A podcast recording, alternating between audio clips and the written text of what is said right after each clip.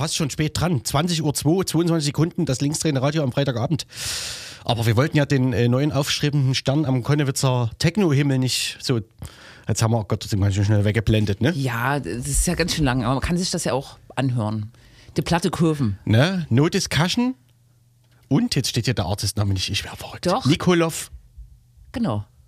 Borot. Borot. Yes, yes. Es wurde auch gerade gesagt. Genau, richtig. Vielleicht trifft man ihn ja auch auf dem Konnewitzer Weihnachtsmarkt, der heute aufgemacht hat. Also vermu vermute ich aber nicht.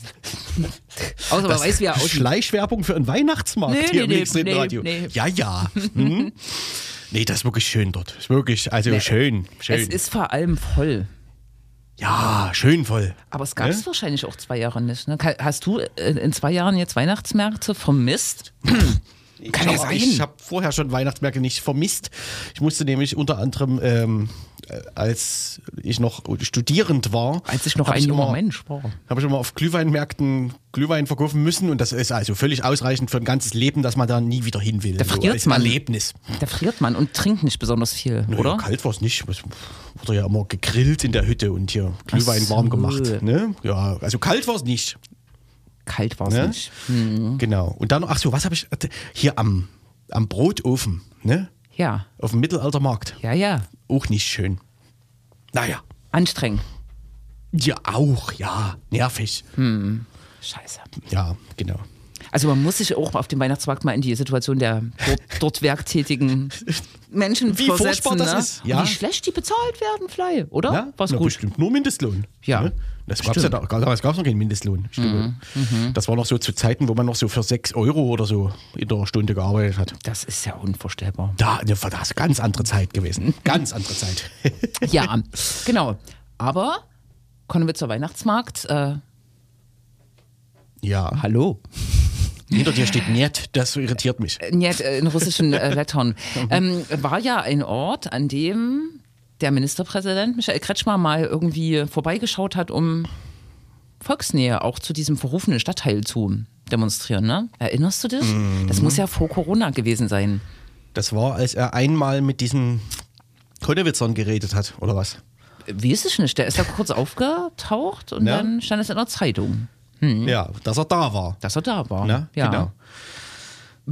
Wenn, wenn er meint. Während, genau. Seitdem und währenddessen und vorher hatten wir immer kritisiert, dass er sich ja quasi mit allen trifft, äh, solange sie sich irgendwie äh, politisch rechts bewegen. Äh, und diese schöne Tradition hat er ja auch äh, nie äh, unterbrochen und es gab auch einen weiteren Höhepunkt letzte Woche, nee, diese Woche würde ich sagen. Ne? Hm. Nicht sein Auftritt bei der LVZ, der ist jetzt nicht gemeint. Doch, sondern, doch. doch, doch, sondern, Ähm, Bitte. In der Landesvertretung, also die Bundesländer haben eigene Ländervertretungen in Berlin. Mhm. Äh, in der Landesvertretung von Sachsen in Berlin kam es zu einer Lesung, wo ich mich echt frage, wie das zustande kommt. Jedenfalls äh, las der, hätte ich fast Bestseller-Autor. gesagt, Pegida-Autor, Uwe Tellkamp, genau, der Bestseller-Autor, der den Turm geschrieben hat, man erinnert Mhm. sich vielleicht. Und der spätestens seit ich würde sagen 2017, 18, es war auf jeden Fall noch äh, während des Diskurses um die sogenannte Flüchtlingskrise äh, ganz hart abgebogen ist oder wahrscheinlich schon vorher war, es war nur noch nicht so bekannt quasi. Mhm, Genau, so ins äh, BAD-kritische Milieu. BAD-kritisches Milieu. Hm. Ja, er hatte unter anderem den Begriff geprägt des verengten Meinungskorridors, falls du dich erinnerst. Okay, so das ist so. Also der genau, gehörte zu den Leuten, die sich beschwert haben, weil man nicht mehr Sprech- sagen dürfe. Sprech, Sprechverbote, Ja, ja. genau, ja, ja. Okay. Ja. Ich habe das äh, Werk nie gelesen. Nee, kannst du dir aber inzwischen angucken. Der MDR hat es, glaube ich, verfilmt. Mehrteilig. Hast du es dir angeguckt? Nee. Es ist so, tut mir leid, aber ich, das Okay. ist so, es ist ja, das ist so ein Bildungsbürgerroman irgendwie, wie es den Dresdner, wie das der, dem Dresdner Bildungsbürgertum in der DDR ging und so. Das ist mir, glaube ich, und das hat so, also, ja, es hat so Überlänge, würde ich sagen. Hat Das Überlänge. ist, das ist nicht für mich. Das, also, Aber nee. wer, wer da, eins abzugeben hat, äh, ich, tut würde, mir, da tut mir der Kopf weh. ich würde das ich, gern, Schon bei der Idee. ich würde das gern vor Schrott wichteln. Ah, Das ist eine, ein gutes, gutes Geschenk, oder? Hm, aber ich würde es auch nicht kaufen dafür. Also wer eins übrig hat. Ja. dann faxen. Jedenfalls hat er ein neues Buch geschrieben äh, und war, um das vorzustellen, in der Landesvertretung vorgeladen. Und das, ich glaube, er von, wurde von äh, Machowitz, also der, ähm, genau, moderiert hat das Ganze äh, Martin Machowitz, der äh, Zeitressortchef des Ressorts Streit, der vorher Ostkorrespondent der Zeit war und vor vorher in Leipzig irgendwas anderes gemacht hat. Ähm, Bekannt genau. als CDU-Fan bekannt als Kretschmer-Fan und regelrecht. Kretschmer-Fan, ja. Ja, genau. CDU-Sachsen-Fan ja. quasi. Und als so äh, Ossi verste Ossi-Versteher. also, Hier. jetzt, da kriege ich, das bleibt mir am Halse stecken, das Wort. Ossi-Versteher. Ja. Aber, ja. Genau. Ja, quasi Kretschmers Linie mit allen zu reden, glaube ich, auch immer gut fand und so. Oder Überhaupt alles gut findet, was äh, Kretschmer macht. Genau, der sollte das moderieren, hat das moderiert und der hat, äh, glaube ich, oder warum wollte ich denn jetzt hinaus? Der hat am Anfang irgendwas gefragt, gesagt. Über, achso, er hat über Telkamp gesagt, dass er der bedeutendste lebende sächsische Autor sei oder so. Ach, Na, hat sich genau. Uwe Steim da bestimmt geärgert. Der ist ja nicht Autor, der, also auch, aber Aber er ist auch Autor. Hm. genau. Okay. Ja. Und dann, ähm, also ich finde dies, diese ähm, Zusammensetzung völlig skurril. Ne? Ähm, passiert ist es offensichtlich trotzdem, waren auch scheinbar Haufen Leute da. Ähm, und dann kam irgendwie Kretschmers große Demokratie-Lehrstunde. Also Kretschmer muss irgendwie quasi die ganze Zeit äh, auf Telkamp eingeredet haben und ihm die Demokratie erklärt haben. quasi. Und äh, diverse Beobachterinnen sagten, das hätte Kretschmer quasi gut gemacht in dem Moment. Er hätte viel gelernt quasi von diesen Treffen mit den ganzen ähm, Protestierenden, vorsichtig gesagt, also mit diesen Halbfaschos und ja. Rechten, Okay. die da wegen diverser Dinge ja in den letzten fünf Jahren in Sachsen auf die Straße gegangen sind. Er hat von ihnen gelernt. Nee, er, hat von den Diskussionen mit aus ihnen der gelernt. Diskussion gelernt. Okay. und hat jetzt das Gleiche, ein Erklärbär quasi, mal bei ähm, Uwe Tellkamp gemacht, der sich ja als so eine Art Intellektueller versteht. Genau. Und kurz vorher, das vielleicht noch äh, zum Abschluss der Sache, ähm, also da geht er schon seit einer Weile im Buchhaus Loschwitz ein und aus. Das ist wiederum tatsächlich so ein sehr Pegida-naher Ort. Ne? Dort, äh, vielleicht hat man schon mal von der äh, Betreiberin des Ladens, Susanne Dagens, gehört. Ähm, genau, die einen Haufen Pegida-Literatur auch rausgebracht hat, mehr oder weniger, ne? und die ganzen Autoren eingeladen hatte, die genau an diesem Rand irgendwie unterwegs sind und so recht gut befreundet ist dann wiederum mit äh, Ellen Kossitzer und diesen ganzen Schnellroda Götz Kubitschek. Götz äh, Kubitschek, Identi- Neurecht, sogenannte Neurechte. Ja, ja, Ähm, okay. Institut für Ich mir Stadtpolitik. immer so schwer dazu, Intellektuelle zu Ja, sagen. ja, aber es ist schon der Think Tank, kann man sagen, ne? Der, der, sich selbst der, so zumindest. der neuen Rechten, ne? Ja, ja, genau. Mhm. Genau. Ja. Das, so, das sind so die Verbindungen, die da Kretschmer sich ins Haus geholt hat oder hat holen lassen, wie auch immer. Genau. Und um dann dort seinen Vortrag über die Demokratie zu halten. Den hat er einfach äh, als Co-Referat oder aus dem Publikum gehalten, oder? Der saß mit, der, also. Auf dem Podium. Das so richtig erklärt sich mir das nicht. Also Uwe Telkamp hat vorgelesen und danach gab es ein moderiertes Gespräch. Moderiert hat Machowitz Mhm. und äh, geladen war quasi Kretschmer und Telkamp. Ja. Genau. Okay. Und Machowitz hat so ein paar Fragen gestellt, wie es mit seinem Demokratieverständnis gerade ist. Und da, musste, Ja. da sah sich dann offenbar äh, Kretsche immer mal gezwungen einzugreifen. Okay. Krass. Ja, Sachsen. Ich das das auch- ist ja Sachsen. Habe ich ich auch mal wieder gehört. Äh, Habe ich Mhm. das auch mal gehört? Ich habe es nur auf Twitter gesehen, die entrüsteten Tweets. Ja, treffen sich ein Faschist, ein Faschistenversteher und ein Faschisten-Gut-Zuredner. Ja, Das wäre so Das die ist so- Zusammenfassung. der Inbegriff des Sachsens. Hm. Okay. Naja, passt doch zu Weihnachten. Passt das so weit? Also, jetzt, zur jetzt, haben wir das. Thema, jetzt haben wir das Thema schon komplett durchgenudelt. Genau. Ne? Genau. Ja. Wir, haben noch, wir haben noch diverse andere Dinge, die wir am- eher in der zweiten Hälfte der Sendung äh, bestimmt kurz besprechen. Wir haben aber vor allem ein langes Interview geplant. Oder ein kurzes, mal sehen. Ja, Ne? ja kann alles passieren. Das ist nämlich live. ja, wir wollen heute über die Ukraine sprechen nochmal. Ne? Na? Es ist ja leider so, dass äh, der Krieg immer noch äh, währt, der russische Krieg. Es kommt der Winter, es ist alles äh, sehr unangenehm und äh, unangenehm ist, glaube ich, echt ein, ein, ein verharmlosendes Wort. Ne? Es ist ganz schrecklich. Und auch in linken Zusammenhängen, also zumindest in denen, die ich wahrnehme und auch die mir wichtig sind, ähm, tobt auch weiter die Deutungs, äh, der Deutungskampf um den Krieg. Warum findet der statt?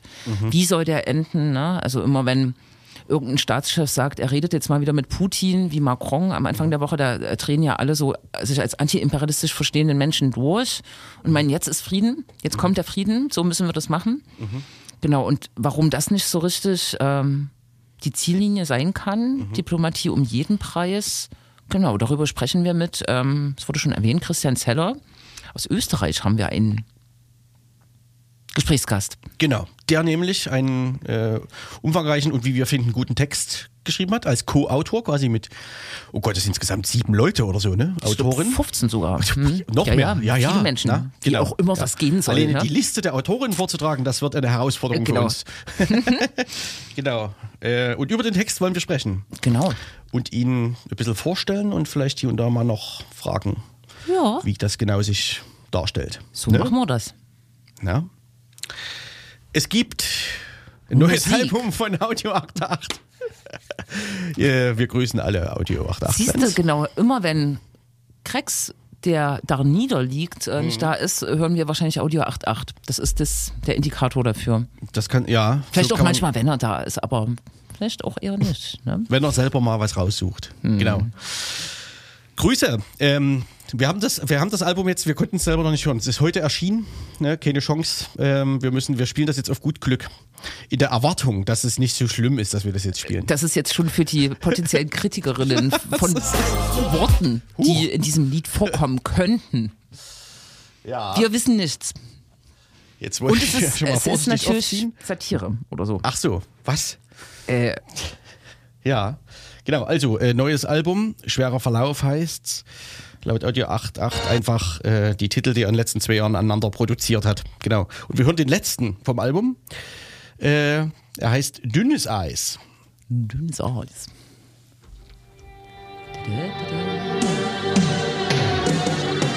Tut tut macht die Nase und die Schuhe sind sehr groß. Eine sogenannte Hurensohn.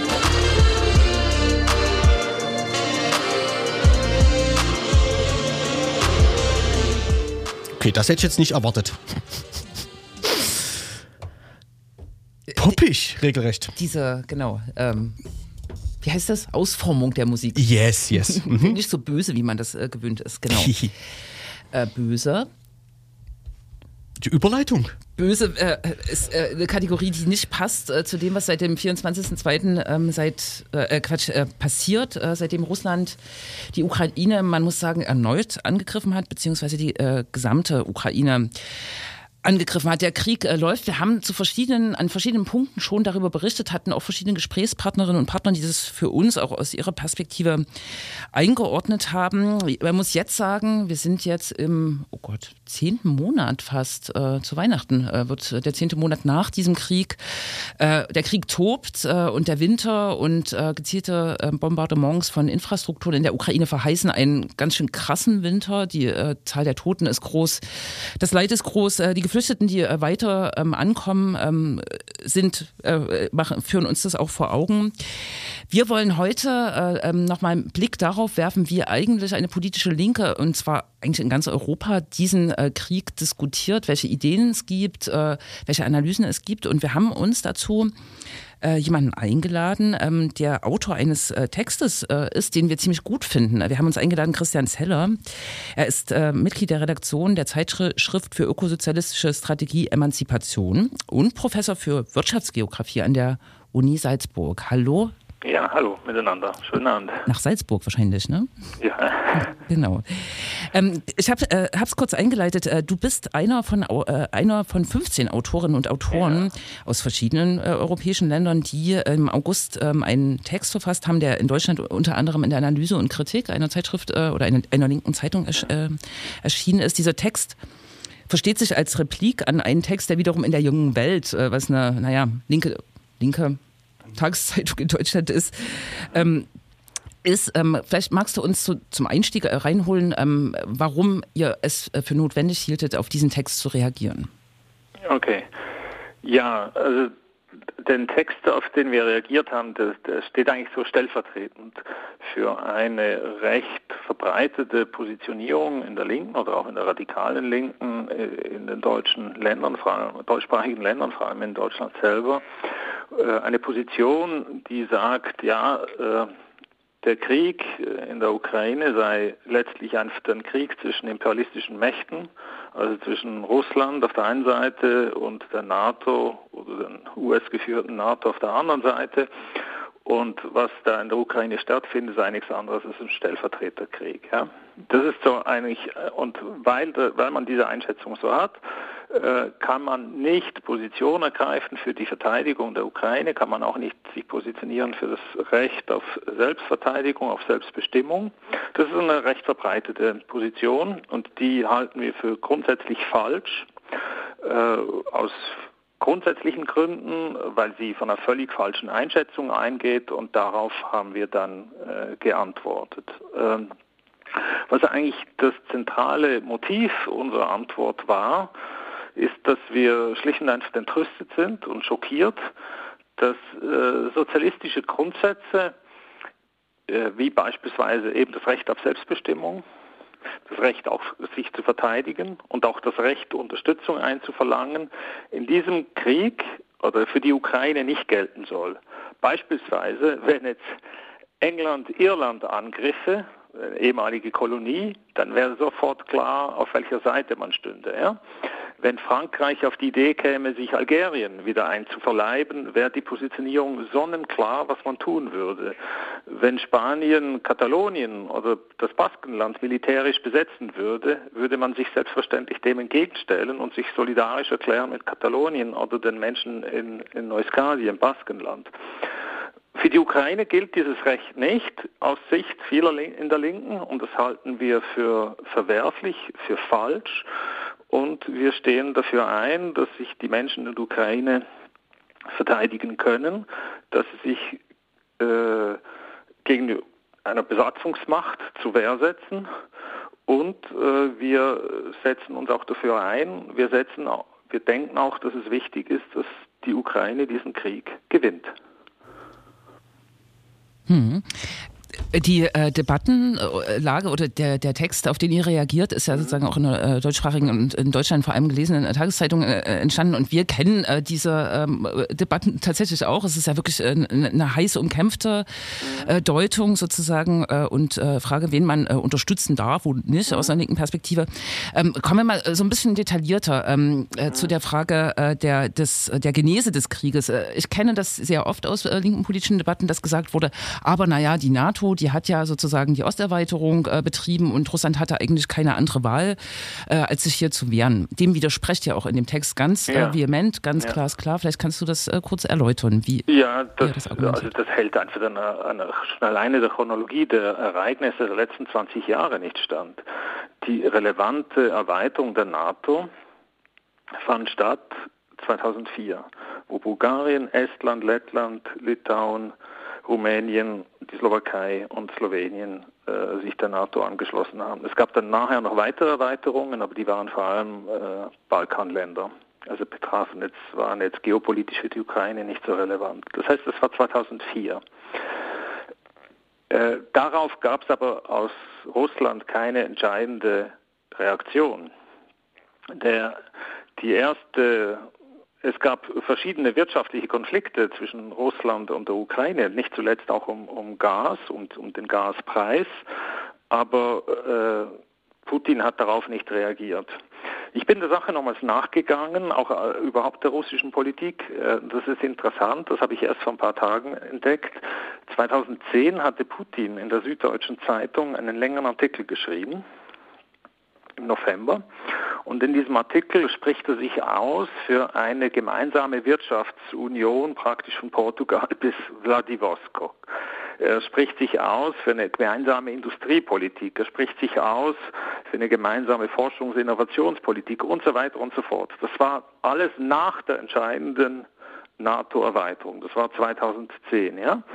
Auf der anderen Seite haben auch die westlichen Regierungen in keiner Weise die Widersprüche gegenüber Russland zugespitzt. Ganz im Gegenteil, Putin war für den Westen, ich würde sagen für alle Regierungen in Europa und für die USA, ein sehr geschätzter Partner, ein Ordnungsfaktor, als äh, Russland den ersten Tschetschenienkrieg führte und dann nachher auch mit Putins Beteiligung den zweiten Tschetschenienkrieg, ein mörderischer Krieg, eine ganze Stadt zerstört, hat niemand aus dem Westen substanziell reagiert. Als es den Krieg mit Georgien gab, ebenso wenig. Ja? Das heißt, die, die Einflusssphären, die hat, der Westen hat die, letztlich die Einflusssphäre äh, Russlands mehr oder weniger akzeptiert und hatte auch Russland geschätzt. Eben, und das Putin-Regime als solches, als Ordnungsfaktor, hat sich auch äh, gegenüber den Massakern in, in Syrien ja nicht substanziell widersetzt. Und ich würde so weit gehen, dass es äh, also wichtige Fraktionen des Kapitals, auch in, besonders in Deutschland, gibt, die auf eine jahrzehntelange Strategie mit dem Kapital, mit gewissen Kapitalkreisen in Russland gesetzt haben und vor allem das fossile Kapital. Das heißt natürlich vor allem die äh, Konzerne im Energiesektor. Ich erinnere da an die langjährige, bis heute letztlich immer noch nicht ab, äh, aufgehobene Allianz von BASF, respektive dem Tochterunternehmen Wintershall, mit Gazprom. Ja, das sind auf Jahrzehnte angelegte Strategien. Und Deutschland, das deutsche Kapital hat profitiert von der günstigen Energie aus Russland, vom günstigen Gas, vom günstigen Öl. Das hat, haben auch alle anerkannt. Ja.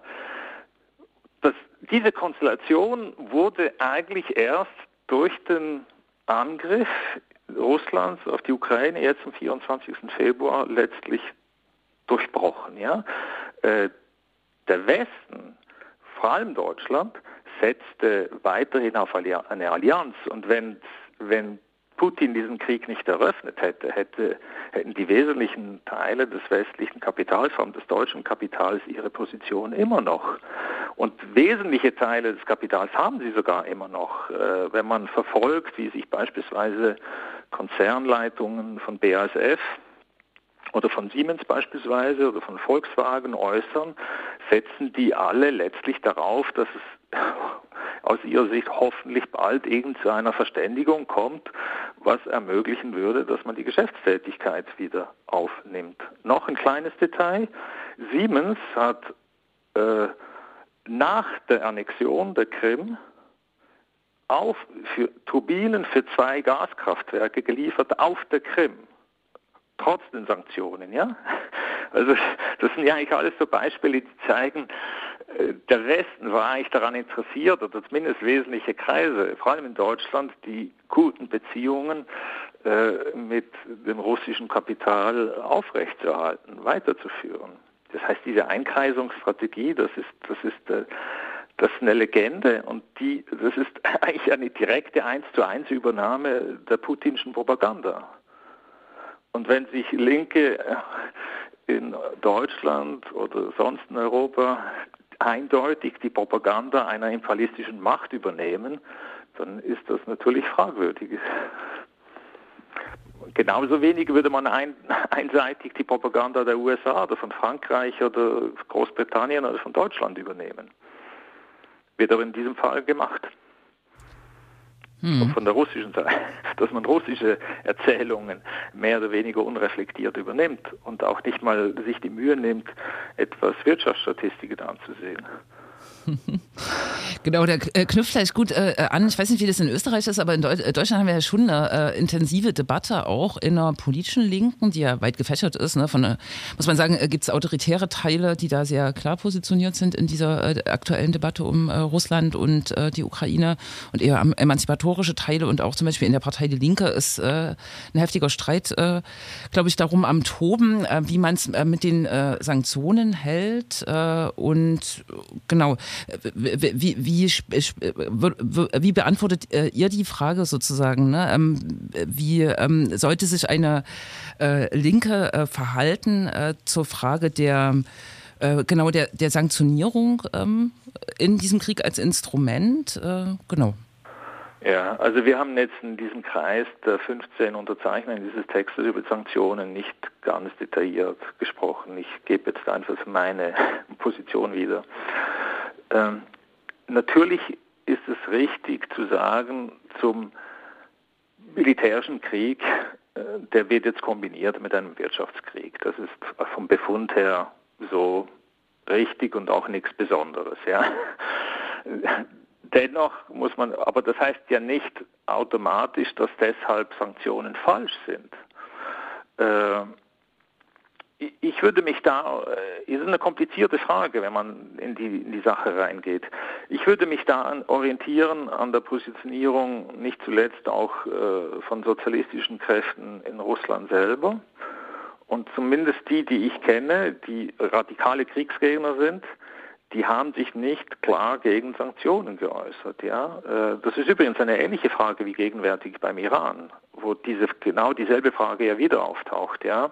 wo Teile der iranischen Opposition auch Linke durchaus Sanktionen, sich nicht prinzipiell gegen Sanktionen stellen. Das heißt, die Frage ist ein wenig, wie werden Sanktionen durchgeführt? Und da ist richtig, da kann man richtigerweise kritisieren, dass diese Sanktionen inkonsequent sind, einseitig und vor allem eigentlich auch die substanzielle Interessen der Oligarchen oder des russischen Kapitals gar nicht, also gar nicht substanziell angreifen. Ja? Also da würde ich eher sagen, ich hätte jetzt nicht, ich würde Sanktionen nicht prinzipiell ablehnen. Ich würde sagen, man muss prüfen, welche Art, welchen Typ von Sanktionen man äh, durchführt. Und, und dann geht es natürlich darum, wer profitiert und wer, wer leidet darunter. Ja, klar. Aber dass Sanktionen indirekt auch die russische Bevölkerung treffen können. Ja, das ist richtig. Das heißt aber noch nicht deshalb, dass sie deshalb falsch sind. Es kommt ja letztlich auf die politische Dynamik an. Wenn Sanktionen, das ist aber schwierig einzuschätzen, wenn Sanktionen dafür, dazu führen, dass das Putin-Regime destabilisiert wird, dann sind sie richtig. Ja? Also wenn, wenn, wenn sich die Opposition dann stärken kann, ja? wenn sie dazu führen, dass Putins Regime sich im Gegenteil sogar wieder äh, festigen kann, dann, dann müsste man sie überprüfen. Das ist aber letztlich sehr schwer abzuschätzen, ja, konkret, ja. Äh, ein Argument, was ich nicht akzeptiere, ist das Argument von, äh, von Sarah Wagenknecht oder Klaus Ernst, die ja das Argument umdrehen und sagen, äh, letztlich sei das würden sie die Aktion der deutschen Industrie schaden und damit auch wieder den deutschen Lohnabhängigen. Ja? Also das Argument halte ich äh, aus doppelt, also doppelt falsch. Erstens glaube ich, dass es empirisch müsste man es nachprüfen. Ich glaube, dass es nicht relevant ist. Russland ist etwa an 14., 15. Stelle der äh, Handelspartner, also der Export, äh, der, der der äh, Abnehmer deutscher Waren, also der deutschen Exporte. Das heißt, es ist nicht unwichtig, aber es ist kein, es ist kein großer Pflock, ja, also wo man sagen würde, da würden deutsche Exporte direkt, substanziell, würde das ganze Branchen äh, schwächen und so weiter. Das trifft, das, das trifft einfach nicht zu. Was, was zutrifft, ist natürlich sind die Energiepreissteigerungen, aber die sind ja schon längst vor dem Krieg gestiegen aus ganz anderen Gründen. Und äh, da würde ich wiederum argumentieren, ja, selbstverständlich ist es richtig, aus dem russischen Gas auszusteigen. Das wäre auch richtig, wenn Putin den Gashahn nicht abgedreht hätte. Dann hätten wir ihn abdrehen müssen, weil es richtig ist, aus dem russischen Gas erstens auszusteigen und weil es richtig ist, aus dem Gas überhaupt auszusteigen. Also wenn nicht kurzfristig, aber dann doch so schnell wie möglich.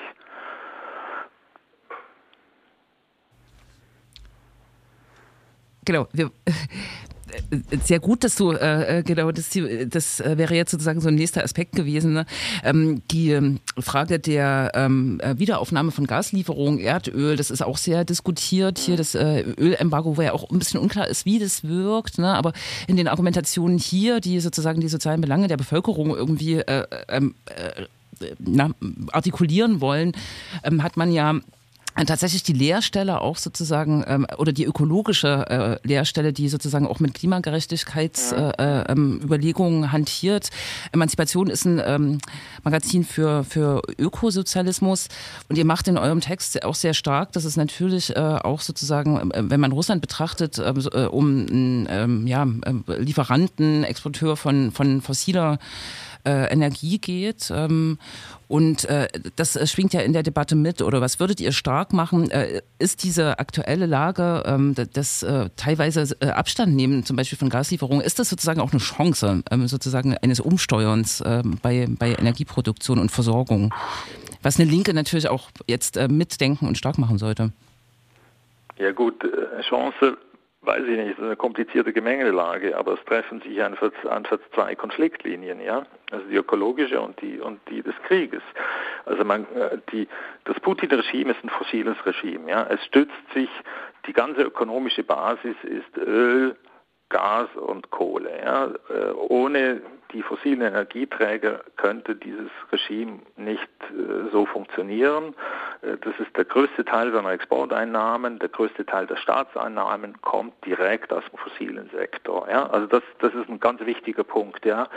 Wenn man die russische Energiestrategie anschaut, die sie, glaube ich, 2020 publiziert haben, dann gehen Sie davon aus, dass Sie bis 2035 weiterhin voll, weiterhin auf den fossilen Sektor setzen, ja, und so den ausbauen wollen, ja, also von, von irgendwie Energiewende oder so nicht die geringste Spur, nicht die geringste. Das muss man mitdenken, ja. Das heißt, selbstverständlich äh, denke ich, auch aus dieser Perspektive ist alles sinnvoll, was dazu dient, dieses Regime zu destabilisieren, weil es letztlich eine fossile Diktatur ist. Ja.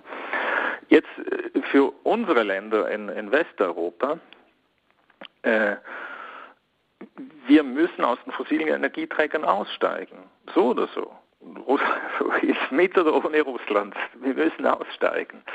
Und die ganze Strategie der Bundesregierung äh, setzt ja, sagt ja, das Gas sei gewissermaßen eine Brückentechnologie, das brauchen wir jetzt, um praktisch aus der Kohle rascher auszusteigen. Ja? Diese Strategie halte ich für falsch, äh, weil äh, Gas auch ein fossiler Energieträger ist. Ein Gas, das weiß man mittlerweile, wesentlich umweltschädlicher ist, als man das bislang noch dachte, vor allem aufgrund der Methanemissionen, was ein viel wirksameres Klimagas ist als CO2. in dieser spezifischen Situation ist es noch diese Auseinandersetzung die Pipelines, ja, also Nord Stream 1 und Nord Stream 2. Und die Geschichte dieser Pipelines ist ja auch hochgradig geopolitisch überlagert. Es gibt genügend Pipeline-Kapazität zwischen Russland und Westeuropa, ohne Nord Stream 2, sogar ohne Nord Stream 1. Und das war das erklärte Ziel des russischen Regimes, die Ukraine nördlich und ursprünglich wollten sie auch südlich, südlich zu umgehen, um diesen aus ihrer Sicht Unsicherheitsfaktor auszuschalten. Ja. Äh, das war auch im Sinne einiger westlicher äh, Konzerne, also vor allem energieintensiver Sektoren, die Gazprom darin unterstützten und sich ja auch an diesem Projekt beteiligten.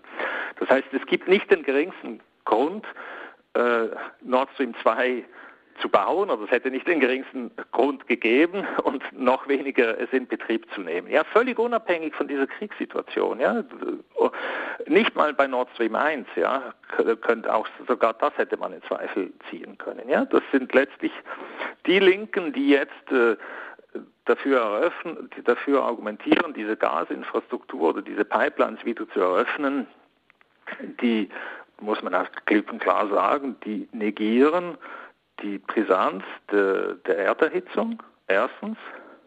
Und zweitens äh, setzen sich für bestimmte Interessen der fossilen Industrie ein. Und drittens setzen sie sich ein für die Interessen des Putin-Regimes.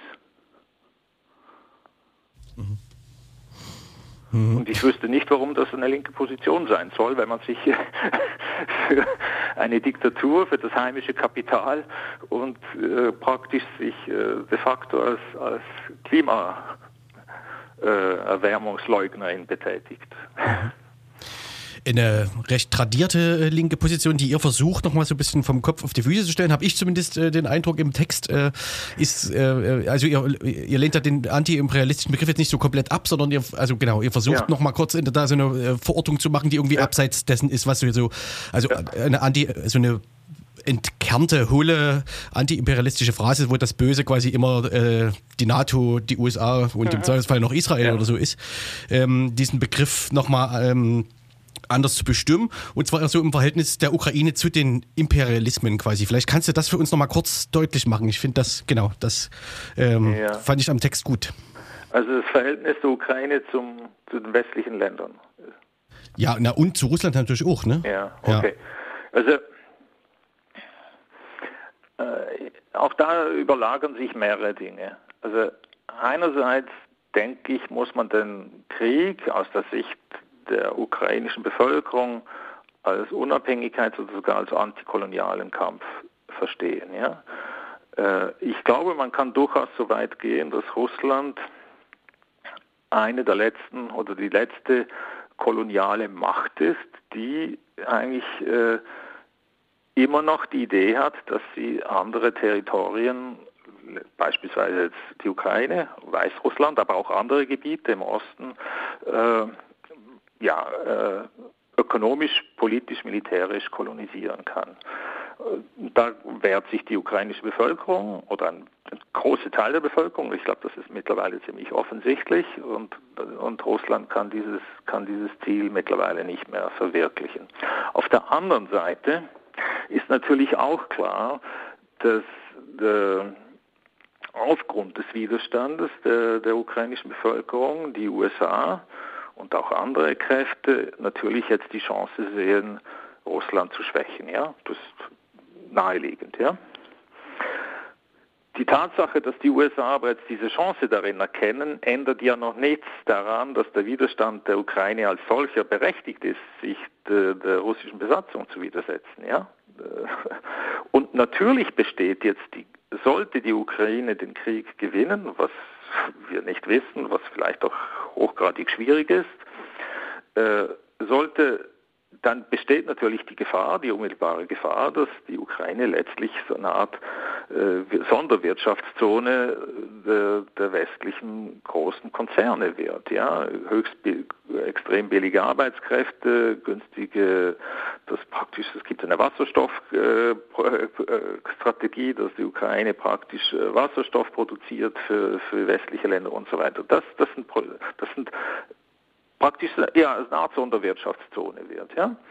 Und da müssen wir uns selbstverständlich widersetzen. Ja? Und selbstverständlich müssen wir dann die ukrainischen sozialen Bewegungen, die Gewerkschaften, die Ukra ukrainischen sozialistische Organisationen, äh, Umweltgruppen und so weiter unterstützen in ihrem Widerstand gegen ein solches Projekt des Westens. Ja? Und die zum Beispiel jetzt die Organisation, mit der wir oder auch ich jetzt Kontakt habe, Soziale Ruch, die machen genau das. Ja? Die sagen, die unterstützen einerseits den Widerstand gegen die russische Invasion, gegen die russische Besatzung und zugleich sagen, wehren sie sich gegen die eigene Regierung, Zelensky, die ein äh, neoliberale Arbeitsgesetzreformen durchführt, die droht die riskiert, die Ukraine komplett auszuverkaufen an, an westliche Wirtschaftsinteressen. Da, da, muss man sich selbstverständlich dagegen stellen. Ja? Aber wie versetzt man sich in die, besten, in die beste Situation, diesen Widerstand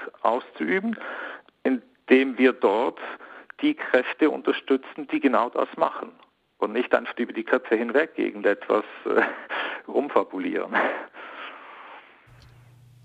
Genau das äh, ist die äh, entscheidende Leerstelle, glaube ich, in vielen äh, Diskussionen. Ich kann daraus gar keine Frage mehr formulieren. Du hast es jetzt wunderbar gesagt und äh, Text schließt eigentlich auch sozusagen mit dem Plädoyer, genau die Akteure da ähm, in gemeinsamen Kämpfen äh, oder jetzt zu unterstützen, aber sozusagen das auch als gemeinsamen Kampf zu begreifen. Mhm. Ich würde mal sagen, danke. Ja, danke Christian Zeller für das Gespräch. Danke. Genau, den Text. Ja. kann man in der Analyse und Kritik und äh, in der Zeitschrift Emanzipation nachlesen. Es gab darauf mhm. dann noch äh, eine Replik der ursprünglich kritisierten Autoren und nochmal eine Replik von dir, ne? aber das mhm. kann man sich erschließen. Mhm. Genau.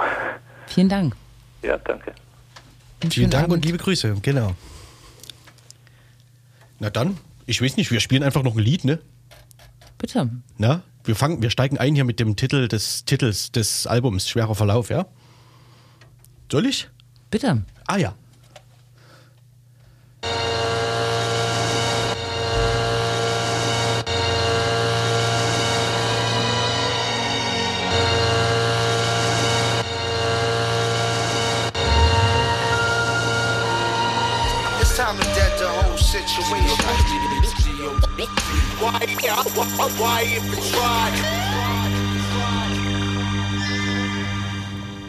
Das ist doch so ein klassischer Audio 88-Titel, hätte ich jetzt was gesagt, ne? Getragener. Genau. Gottkomplex heißt der. Naja, wir hören uns noch durchs Album, ne? Ähm, und Aber bestimmt taucht noch mal ein weiterer Titel in den äh, nachfolgenden Sendungen des Linksdrehen Radios auf. Ja, No, genau. Wir machen äh, den Bogen rund und spannen äh, Wir uns machen, auf die den, Folter. die, wir machen den Bogen rund und spannen den Bogen. Yes, Wir genau. machen das, die Sendung rund. Ja. Der, Razzia. der anfänglich erwähnte äh, wichtigste sächsische Autor, wich- wichtigste lebende sächsische Autor Uwe Tellkamp hat unter anderem bei der ähm, erwähnten Veranstaltung in der Landesvertretung Sachsens in Berlin ähm, äh, einen gewagten Vergleich gemacht, nämlich ähm, hat er äh, die Leute, die gerade zivilen Ungehorsam äh, leisten im äh, Namen der letzten Generation, ähm, also sich zum Beispiel auf Autobahnen festkleben oder an Kunstwerken äh, tatsächlich verglichen mit einer Gruppe, äh, die diese Woche ähm, in, in, in einer der größten Polizeiaktionen, äh, die es diesbezüglich überhaupt gab, so mit 3000 Polizisten, ähm, äh, aufgelöst wurde, quasi, beziehungsweise wurden 25 Personen erstmal festgenommen und aufgelöst werden muss sie ja dann im Folge noch, ähm, zumindest so auf dieser juristischen Ebene. Oder erstmal Ja, so Nachgewiesen. Praktisch wird es die jetzt gerade nicht mehr geben, die Gruppe. Aber, Ja, ja, ja. genau. Äh, Mit ganz illustren Persönlichkeiten, ähm, zum Beispiel einer ehemaligen AfD-Bundestagsabgeordneten, die als Richterin arbeitet, Mhm. mit dem ehemaligen Bundeswehr-Oberst, der irgendwie auch, ich weiß gar nicht, was, was, was haben wir gesagt, auf NATO-Ebene auch Ja, irgendeine Funktion hatte. genau. Mit äh, einem der äh, Ausbilder beim KSK und so weiter, also äh, Polizei, Militär, alle gut vertreten. Das kennt man ja fast schon so, aber so Mhm, hier nochmal sehr prägnant und sehr prominent fast schon. Ne? Äh, 25 Personen wurden erstmal festgenommen, die Gruppe ist wahrscheinlich größer ähm, Mhm. und äh, vorgeworfen wird ihr, glaube ich, äh, Umsturzpläne quasi. Ne? Mhm. Genau. Und der, also skurril, Reichsbürger, äh, der Begriff fiel immer wieder. Ja. Äh, und tatsächlich äh, haben, hatten sie offensichtlich schon so eine Art Plan für eine Übergangsregierung, äh, oh, deren Anführer so ein komischer Adliger sein soll. Hier so ein Prinz von, Prinz von, Prinz ja, von, ja, ja, genau. Hm. Prinz von Reuß. Ja? Ich dachte kurz Prinz von Preußen hier, ne? Unserer, aber. Unser Prinz von Preußen. Nee, der ist so eine Nummer kleiner, ne? Ja, offensichtlich. Mhm. Also, hoffen, also Ja. keine Mhm. Ahnung. ja. ja, ja, genau.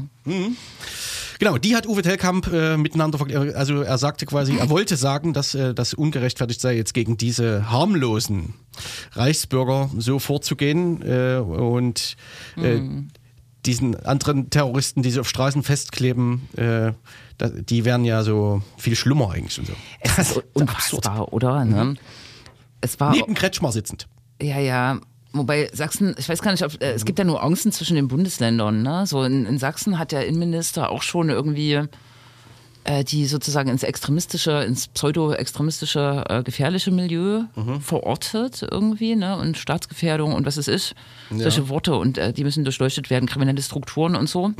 Aber es gibt auch andere Töne, glaube ich, ne? Es gibt schon auch Ja, ja, ja, klar. so, ich kenne sozusagen die Floskel, man muss nicht zufrieden oder man muss das nicht gut finden, aber es ist ja jetzt eher sozusagen wirklich der Hinweis auf die Dramatik der Situation. Na. Mhm. Während Fridays for Future, Leipzig, die sind eher, glaube ich, so ein bisschen sehr links.